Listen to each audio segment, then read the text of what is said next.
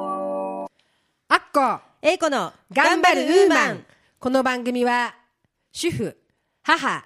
ウーマンの皆さんに少しでも楽しんでもらい明日から頑張っていこうと思ってもらえるようなエネルギーになる番組です皆さんこんにちは大川明子です、こんにちは上条英子ですえー、皆さんそして英子さんのおはい久しぶりです、お久しぶりですあの本当にですね、えーちょっと私事でですねあの毎週配信だったのがですね、ちょっと、えー長い間ですね、はいお休みしてしまい、あいえいええー配信ができなくて本当にあの申し訳ありませんでした。いえいえお忙しくていえそうなんです、はいちょっといろいろこうちょっと私事なんですけれども、えー本当に、えー、英子さんそして皆さんすいませんでしたいえいええー今日も楽しくいきたいなと思います、はいそれでは今日もここ松戸ポワロのスタジオよりウーマンの輪が届いていきますよう楽しくいきましょ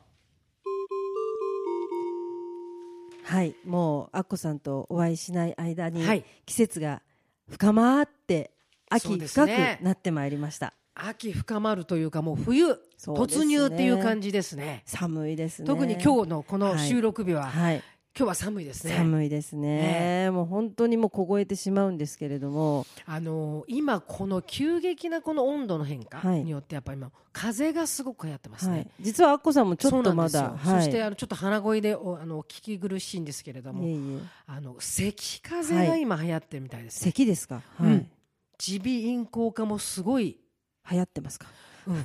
そうあですかのお子様から、はいあのご年配はい咳ひどいですよそうなんでですねこの今のこの咳風邪はですね、はい長引くずあーっとこの咳をしているのーで、はいあのぜひ皆さん、あのお気をつけなさってください。それであの少しやっぱ咳が出たなと思ったら、はいあの様子を見まず見ないではいすぐ病院に行かれた方がいいとあ思いやます、っね。ぱりその方がいいですね私もねこの私今咳はだいぶ良くなったんですが、はい実は一し一ヶ月ぐらいはいずっと咳で悩んでいましたので、一ヶ月は長いですね、そのおかげでですね、こはいの肋骨のあたりが骨は大丈夫なんですけどちょっとですね痛いのでですね、えそのぐらい今の咳は長引きますのでこもう腹筋とかもものすごい使そうそうそうそうそういますよねの肋骨っていうのはすぐ折れちゃったりひびがいっちゃったりするみたいなので、はい特に女性の方は咳でもなるみたいなので、そうですね、うん今回の咳はですね咳風邪はぜひ早めにそうです病ね院に行っていただきたいなと思います。はいあの実は風邪も流行ってますけど、はいあのこの時期の花粉症っていうのも結構あるようで、うんであの春の花粉症は、はいはいまあ、スギ花粉とかで有名ですけれども、あの雑草みたいなあの黄色いお花の咲くはいセイタカアワダチソウっていうお花とがあるんですけども、はいあれの花粉症はすごいみたいでで私も実は少し持っていてであのちょっと知り合いは病院に行かないでずっと我慢していたらしいんですけどで風邪薬市販のを飲んでいて、うん全く治らなくてで病院に行ったら実はアレルギーでその花粉症だったってことがはは分かったらしいのでやっぱりそのあこさんのおっしゃるように、まあ、風邪であってもうん花粉症でアレルギーであってもやっぱり病院には早めに行った方がいいですよね。病院に行って落ち分かればそうですよ納ね。得すればねそうですよね。いいので、はいあのぜひ今風邪が流行っておりますので、その今愛子さんが言った花粉症はい。なども流行っておりますのでぜひはい病院に行って、この冬を乗り切ってください。はいでまあ、寒くなってくるとやはり暖かい過ごし方の工夫みたいなものもねしていきたいなと思うんですけれども暖かい過ごし方あっこさんは何か工夫普段の暮らしで何かされてますか私はですね、はい今この時期、はい寒い時期はいお湯お湯お湯を飲む心がけてますね、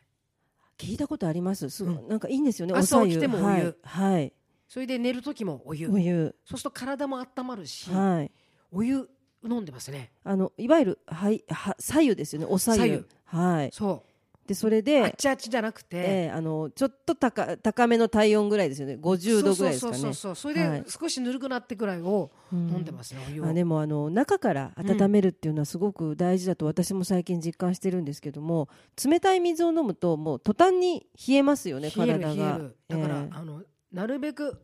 温めるえはい私はお湯ですね、お湯ですね、うんでもおさゆで結構その健康法みたいなのも確かにあったと思いいやますしそうですね、はい、やっぱうんりその体の中から、であの私もあのお年頃ということで、はい いつもあの暑い暑いと 言ってますけれどもその汗もあの更年期障害の汗もこれも意外とこれは冷えていて、実は中が冷えていてのぼせているっていうこともあるようでで私もこの間驚いたのは靴下を履くと汗が止まったんですね。はははであの要は下が冷えてて上が暑いみたいなバランスが悪いとなんか出るみたいで、あはい汗もなのでちょっと足を温めるってそういうこよと、はい、足は、ね、ひぜ一年中は冷い、やし,、ちゃいけないねそうですね、うんなんかあの夏の名残でやっぱりちょっと素足で過ごしたりとかサンダルとかでね履いたりとかするとふとした時に足首を触ると非常に冷たくなってるんですよね、なのであのレッグウォーマーとかあと毛糸の靴下とかそんなものを家でですねもこもこ履いてうんいるんですけども。あの温めた方がいいのはやっぱ足首はい。手首手首。あと首周り首ですね。そうあはといこのだからここえー背中。背中のなんて言ったらいいのこの首の下のところはい。ここ、はいあと脇ここは温めた方がいいあそこを温めてれば、はい。別にあとは薄着でもっていう、うんあ、じゃああのポイ夏ントが場。決まってるみたいあはい。熱中症になるときに脇の下を冷やすとか言いますけど、あれの逆ですね。そうそうそうだから夏はタンクトップみたいなのは、はい。なんていうの背中がないじゃない、はいはいはいはい、はい。それはそこを涼しくしてるから、なるほど。じゃあ、やはりその夏は涼しくしなきゃいけないところを温める。そうそうそうそうそうそうと暖かくなるんですね。あ、それはとてもいいこと。ぜひ、はいし。してみてください、はい。あとね私はやはりこの冬はね、はい我が家はい。はですね豚汁ですねよく作ります、あったかくて美味しいですね。はいあのやははいりその根菜類、はい。煮物はいも入っているし、一番あ、まあ、お鍋っていうのはもう定番じゃないですか、はい、そうですね。なのであのな鍋はずっと作りますよいろんなのこう変えて、でも、やはり豚汁ですかね豚汁はでもあのいろいろなレシピが実はあったりして、はいその家庭家庭の味があるんですけど、あっこさんの豚汁美う味ちしそうのですねね。豚汁はですね、はいまあ、うちのというか実はこれはその金八先生のこの現場でずっと代々続けあーてはいいる豚汁なんですけれども、はいあのこの豚汁はですねいやあ別にそのレシピとして簡単なのは、まあ普通に作ってもらっていいんですよあ、そうですか。うんはい。普通にはいこの作っていただく豚汁のね、豚を炒めて、うん、豚を炒めて、はい、野菜炒めて、うん、野菜も人参を炒めた後にもうお湯を入れちゃってだし汁入れて、であの大根大根は別に入れといた方がいいですよ、それで後から入れた方が、はい、でごぼうとはい里芋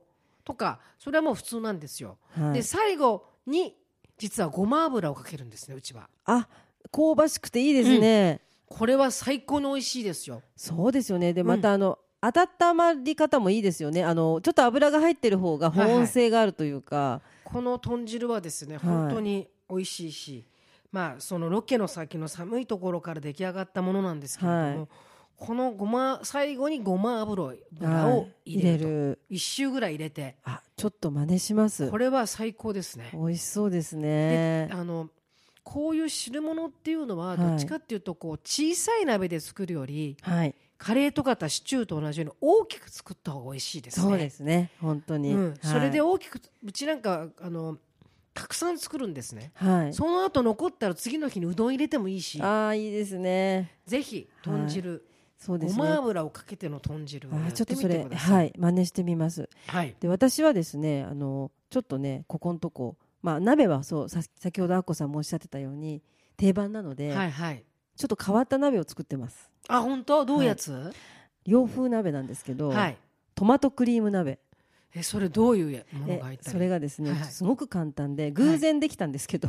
美味しかったんで、あの、トマトジュースとはい、牛乳をはい、同量お鍋に入れます、はい例えば 300cc と 300cc、はい。入れましてそこにコンソメをその cc 分のコンソメを入れるんですね、はい2個とか3個、うん。そしてまずグツグツグツグツ煮立ってきたらバジルの粉を入れてあとニンニクをポコンと入れてあとはお好きな具材を入れるだけなんですねで一応あの今あのトマトクリームパスタとか結構流行ってうるん。ので、はい、はい。ちょっとそういう雰囲気でできるかなと思ったらこれが意外と美味しくできたんですよなので最近ちょっとハマってます、へーはい、で最後はご飯を入れてリゾットにしたりとか、パスタを入れてトマトパスタ風にしたりとかしてもいいのでちょっとあの鍋もちょっと飽きてくるので いろいろとなんで今はちょっとそれにはまったりとかしています。やっぱりこう、なんていうのこの年になると、は家のご飯が一番いいい、 ねっそうですねていうふうに感じるようになりましたね。であの温かいお家うでん、リラックスして、そうそうそうそうそうはそうい、ちょっとお外でね美味しいもの食べると美味しいけどやっぱりリラックスはなかなかできないのでそうそうそうそうトマトクリーム鍋ね、はい、ちょっとあの子供さんにも人気が出そうなはいはいはいはい感じなので、ちょっと私も美味しいななんて思ってるんですけどもでも豚汁のごま油は本当に真似します今日からやりますそう本当に美味しいので、はぜひそうですねやはりあのただただ温かいものよりはちょっと油分があったりとかとろみがあったりとかの方そがうそいいんですよう、ねあのだから、はい鍋をする時もね、はい必ず鍋ってキノコ類って入れるじゃないで入すかれますねはいあれもキノコって実は水が水分がすごいんですよねそうですだねからキノコって例えば何かと野菜と炒めてるってベタベタになるでしょ、はいあれは水が出るんですよあーキノコからの水なんですね水分なんですねそうだから鍋もはいする時も、キノコは先にはい炒めちゃうんですよ、あー油使わないでるほどはいそうすると水が出てくるから、はいはいはでい水分を取っちゃったやつを鍋に入れると美味しそうですねでもしとさっき言った、はとろみはいが温まるし、はいとろみが必要な人は、はいそのきのこいっぱいをフライパンで炒めちゃうと、はいたくさんなってもかさがすごいけれど、ええ炒めちゃうとはいほんとちょっとしかないからそうですねはいそこにあれはい片栗片粉栗粉はい入れてとろみをつけたやつを鍋に入れるとあ全体に鍋がとろみが出あてーすごく温まるから美味しそうそれをやってみてみるのもいいかもしれないですはねい。とろみのあるものをお腹に入れた時の温度差ってすごくひ、低くなりにくいっていうのをこの間テレビでも見たんですねなのでへ今度ぜひやってーみまだすからあんかけって熱いよね、 さあいつまでも暑そいうだですよねねそれぜひはい私もこのトマトクリーム鍋クリームはい、やってみたいと思いますやってみてくださいはいでまあ秋といえば秋の思い出なんですけれどもあこさん秋の思い出って何かありますか秋の思い出、はい秋冬の思い出そうですねいや私はやはり秋冬の思い出ってなると、はい、もうやっぱり三十何年間ずっとやってきました荒川の童貞あー寒いなんですよ、はいだからあまりこう寒い寒いっていうのがはい、感じないというか、あーでももうその現場にいるともうその寒さっていうことではな毎いです年よね、でだったので、ええ毎年荒川の土手にこの時期はいたんで すごい本当荒でも川の土手はやはりこの時期の寒さは並大抵ではないのでそうでガチガチになりま一すね気にストンとこちますからね、はい、うわ一気にもうマイナスになるそうですよね夜とかやっていでると、あれと割とあの早朝とか深夜の撮影が多かったりとはいはかいしますよね、そうするともう縛れますねそだ本から当にうよくこう衣装部から言われるのは、はい寒くなってから聞くはい着る着たりカイロ貼っても聞かないはいだから、はいまあ、夜中まで、まあ、12時過ぎるまでのさロケでやるとき、はいまあ、ロケって朝早朝から夜中までいるとおかしくなるしそうなる ともう夕方ぐらいから晴れって言われるんですね、はーカイロ貼ったりまだ大丈夫な時からから用意しないと、はい寒くなってから例えば冬うん例えば、うはい、んあったかいものよく着ても効かないんだってもう体が冷えちゃってるからそうですからかねやっても効かないあーだからもうすごく温度が下がる前からし用意しなさいって、そうなんですね夕方から、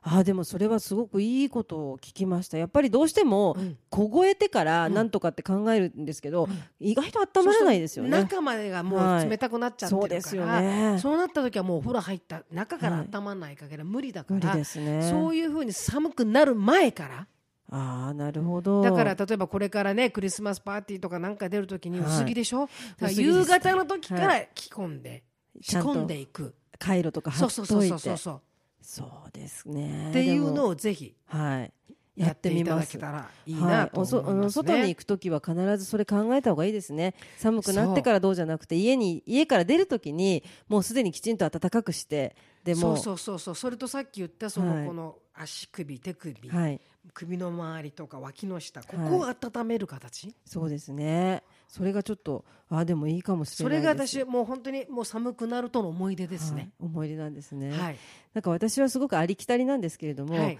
ぱり子供の頃芋掘りに行ったなとかそんな感じ芋掘りはいお芋を掘るんですさつま私行いっもたことない。本当ですかない。さつまいもって土の中にいいるじゃないですか、はいはいあれをこう引っ張ってですね掘るんですよない尻餅ついたりとかしたことないです、い、やもう秋の思い出といえば芋掘りっていうイメージがあるんですけ本ど、当はい、なんか遠足とかでどこに行ったの いや芋掘りです 芋掘りはどこにいやあの近くの多分あのそういう芋掘り企画をやっている畑さんがあってでそこになんか多分クラスとかで行くんだと思うんですけどね詳しくは忘れちゃったんですけど私ないねやっぱり都会の学校だからかもしれないですね、いえーい私は松戸ですから芋掘りは芋はおはい芋は掘るよりはいこうなん焚き火に入れてあー焚き火に入れてとかストーブに入れて焼いてと焼かくですね焼くイメージかなはい芋掘りはないそうですか掘りたてはまた自分で掘ったお芋はまた格別だったりもするんですけどもでも寒いは寒いんですよやっぱりでもこの時期なんで,、うんであと芋掘りとかあとまあテレビ的に言うとシチューの CM とか、はいはいはいはいあのね、それが始まるとあ秋だなっていう気がしたりとかはね、いはいはいしますよね。であとあこさんこたつ派ですかそれともこたつじゃない派ですかいや子供の時はこたつだったよ、い家が実家がでも、ええもう大人になってからはこたつないはしないですか、うん最近のこたつって座って入れるこたつも最近出たんですいやね。今なんか結構こそたうなつんブでーすムみたいねはい英子さんちこたつある、でそれがないので、うんこもうちょっと今年は導入しようかとうんで実はちょっとカタログなんかを見てるとソファーに座ったままうん入れるこたつがあるんですよ、やっぱり足元を冷やさないってことなんだねそこうなんたでつすよの良さはね、えーで床暖房とかだと足の裏から、まあ、ポカポカはきますけどあのこたつのぬくぬくさっていうのはやっぱりうんこたつでしか味わえないじゃないですか、うんなんでちょっと今年は導入を考えてまして、そうだはね、いうちは床暖房じゃないんだけど、ええ床暖房ある人はだからもしこたつがない人は床暖房の上に毛布だねそうですねそこでもぬくぬくと。だからえーなんかやっぱりそういう感じなんだねこたつっていうのはでねう、ちもホットカーペットを引いたりなんかしてるんですけど、やっぱりそこの上にちょっとタオルケットとか引いちゃうとそこでゴロゴロしちゃったりとかするので、そうだよね、ええやっぱり、うんうんなんかでもそのこたつをちょっと最近よく目にするので、あうん若い人が一人暮らしするときに急にこたつを買ったりするみたいなんですねだからちょっとその辺注目してこみよたうつかはとそのまま寝寝れちゃうもんねそうですよねあれがまた気持あちいれいはけど、寝れないね、怒られるんですよね うん確かにそうなんですやっぱりそれは日本人ならではだね、はいこたつはそうですねあんまりない文化ですよねきっとそうだよね、えーなんでちょっとソファーの,、うあのんこたつに興味が今ある感じですそれは確かにいいねはい、ちょっと今やってほしいなと思ってるとこなんですけれども、まあ、秋といえば、まあ、食欲の秋とか、はいはいえー芸術の秋とかいろいろあります。でまあ、私もまあ食欲の秋もそうなんですけれどもやっぱりちょっと読書の秋というのもねやっぱり秋のああっこさんが今ちょっと嫌そうな顔したんでうんあれなんですけれども、いや秋といえばというその秋の描写ですよねいろんな作品に描写があるんですけれども秋の歌とか秋の本とかなんか思い出すものありますあんまないですね あそう ですか即答 いやあのでも秋ってもう物悲しい感じじゃないですか日本的に言うと。はいはいでなんかその物悲しい歌が多く小さい秋見私ねやつっぱけりねたとか、秋っていうとね確か、はいあうん、今英子さんに言われてだんだん思いつ思い、はい思い出てきたのはやっぱね演歌になっちゃうの ねでも演歌そうです秋合いますよね秋冬はあのやっぱりはい雪国とかそさう、ですえねっとつまべとかさなんか日本海側そうなそ感うじです、そうね、そういう感じだね そうですねんでも本当に寒い情景を歌う歌っているのにうん聞いててなんだか暖かくなるってそうだいう,、ねなんか心の問題なのかもしれないですけど不思議ですよね確かかに、なやはりあのメジャーコードではなくちょっとマイナーコードな感じだったりとか、はい小さい秋見つけたで、はいはいなんかその寂寂ししいいからねそう寂しくて一人ぼっちでみたいはないはい感じなんですけど、あこさん「ゴンギツネ」っていう本知ってますか、あのね名前は聞いたことありますね、内容はちょっとすみませんごめんなさい、はい、あの多分ね小さい頃一回ぐらいはなんか絵本かなんかではい目にしたかなと思うんですけれども、狐が出てくるそうゴンっていう狐が出てくるんですけども内容ぜひお願いしますあのゴンっていういたずら好きの狐がいましてはい、ある人があの家の人のためにねいろいろ取って川で取ってうなぎとか、ね、持って帰ろうとしたところにゴンがそれをいたずらして取っちゃうわけです。はいでそしたらそれをちょっといたずらしてやったぜって思ってたんですけどもある時そのその人の主人公の家に行ったらお葬式だったんですねはい、でなんでお葬式なんだろうと思ったらその人のお母さんが亡くなったってことがゴンはわかるわけですあーあの時俺がうなぎを取ってしまったからそのうなぎを食べられなくてうんあ死んじゃったなんて俺はひどいことしたなとそこで反省するわけですねはいであとまあその反省したのでその主人公の家にいろいろと持っていくわけですうん狐が。で最初イワシを持ってったんですねそしたらこの主人公がイワシを盗んだと勘違いされてはい逆にその魚屋さんからボコボコにされちゃってたと。うんでゴンはさらにあ申し訳なかったなとじゃゃあ今度は違うものにしよう栗とかたまに松茸とか持っていくわけですねでそれを主人公の男の人はいや不思議なことがあるんだよとでおっかあが亡くなってから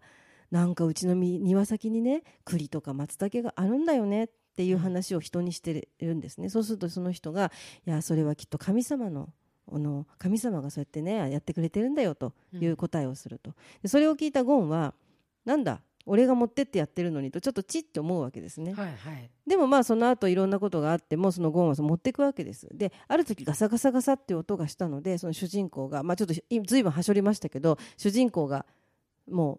う鉄砲を持って「なんだ泥棒か!」って言って撃ったらそのゴンだったっていうでそれでゴンがうわ「今まで持ってきてくれたのはお前だったのか」うんとうなずき死んじゃったっていうすごい悲しい話なんですよ最。後わかるっていうことそう最後そのゴンが持ってきたっていうことがうん主人公も分かり、うんでもゴンは撃たれて死んじゃっ死んたじゃっったてそうかわいそうななんかあの切なくてやりきれないなんか話なんですね。話話をここまですあらすじを言っちゃうと本当なんかすごい悲しい話なんですけどそこに出てくるのが秋の情景なんですよ。はいはいやっぱり栗とか松茸とかでその、まあ、夕げの支度を除くとみたいなそういう描写もあるんですけどそうすると本当になんか日本のあの味噌汁とかの匂いがしてきそうななのでいつも秋っていうとこのゴンギツネを私思い出すんですね。へはい、なんでちょっとそういうやりきれない話なんですけーどさ。すがだよねいやいやちゃんと秋になると本を思い出すっていやいやでもゴンギツネですか らね。ででもえやはりそそういうもしかするとそういううんなんていうの動物から教えわることとか、はい、え多分それが人間のお話だったら人間同士、えはいお話だとこう分かりにくい、はいでもこうきゴンはい狐はい。が人間に、うん、教えてあげるものっていうのは悪いなと思ったっていううん気持ちをやっぱりその狐を通じて物語にしてるっていうあのお地蔵んさんの話もそうでしょそうですねカサカサはカいサ笠地蔵もうはいそう、やっぱり対になんていうの人間対誰かはいものとか動物とかの日本のお話って、そういう心がこう分かるといううんか、うんそうですね改めて感じなきゃいけないものっていう日本のこの「はいゴンギツネ」もそうだけどあるねたくさん。はいでなんかその日本人の心を、うんその日常生活のなんかそういう動作とかでうん伝えているということをやっぱりこそううだね子供もこれを聞けばそうやっていたずらはしちゃいけないんだなとうか、んあとはなんかやってしまったことに対するお詫びを考えなきゃいけないんだっていうことを狐のゴンでも考えたっていうことを、やっぱり子供はそれを読んでやっぱ自分の生活にちょっと投影してみたりするのかなって思ったりとかするんですよね。そうだねでそこでやっぱりいつも私はその秋の状況を思い出しうんで同時に小さい秋見つけた思い出し、うんすごく寂しい気持ちになるんです けど。あはいの本当にこうそうだね今、ねあの英子さんがお話ししてくれたあのゴはンいギツネ、はいあのちょっとしたお話、はいちょっとした心遣いっはいていうのが、うん改めて分かるという、はいそういうことを思い出したりするのはこの秋、はいこの冬そうですね。かもしれないね、はい、夏の暑い時期っていうのあはまりそうですね。 思い出したくもないよっていうそうな話にね気持ちになっちゃうけど、そうこう寒かったりね、寒くなったり、りするとやっぱりどっか心も寂しくなったりして、はい、我がを我が身をもう一度見ることとかっていうのができるのかもしれないそね。うですね。なのでまあ秋の夜長とも言いますので、うん夜いろいろと思いを馳せたりと確かはいその時期はいかもしれなそういですね。ねやはりこう寒くなったりすると外に出るのがちょっと億劫になる、はいだからこそこういうこの今英子さんがお話ししてくれた「ゴンギツネ」とかはい本を読んだりもう一度我が身を感じたりするのそうにですねいい時期かもしれないですね。そうですね。うん、確かにそうかもしれません。はい。ここでお知らせがあります。はいはい。えっ、とこの頑張るウーマンなんですけれども、今までは毎週日曜日の配信ということでご案内させていただきました。でここのあのこの回の前もちょっと不定期にはなっていたんですけれども、これから不定期配信ということで。お送りさせていただこうと思っております。はい、本当にですね、ちょっと私もちょっといろいろとこう事情がありましてですね、えー毎週やっていたんですが、えーここからはですね、不定期はいでの配信とさせていただきたいなと思いますので、本当に私のしあの事情なんですけど申し訳ございませんが、ぜひそんな形でこれからもやらせていただきたいなと思いますので、お待ちしておいてください。頑張っているウーマンの皆さん知りたいことや一人で悩んでいることなど皆様のご意見ご感想ご質問など引き続き何でもお手紙やメールでお寄せくださいはい、あの英子さんとはちゃんとあのお話をして、えーでそして、えーそういうあのお便りメールにはいお答えしていきたいと思いますので、ぜひですねこれに懲りずあの連絡をしていただきたいなと思います。お便り宛先は郵便番号271-0092千葉県松戸市松戸1306鈴木ビル3階 FM 松戸頑張るウーマン係またメールアドレスはウーマンアットマーク FM 松戸 .com ですポッドキャストや iTunes でお聞きの皆さん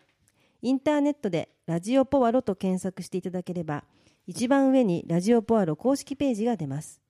配信こぼれ話や番組内でご紹介した商品やゲストさんのお写真などもアップされていますのでぜひ一度見に来てくださいね Facebook ページもありますどうぞ皆さんいいね押してくださいね Facebook 以外にも Mixi ページ Twitter などもありますのでどしどしご意見をお寄せください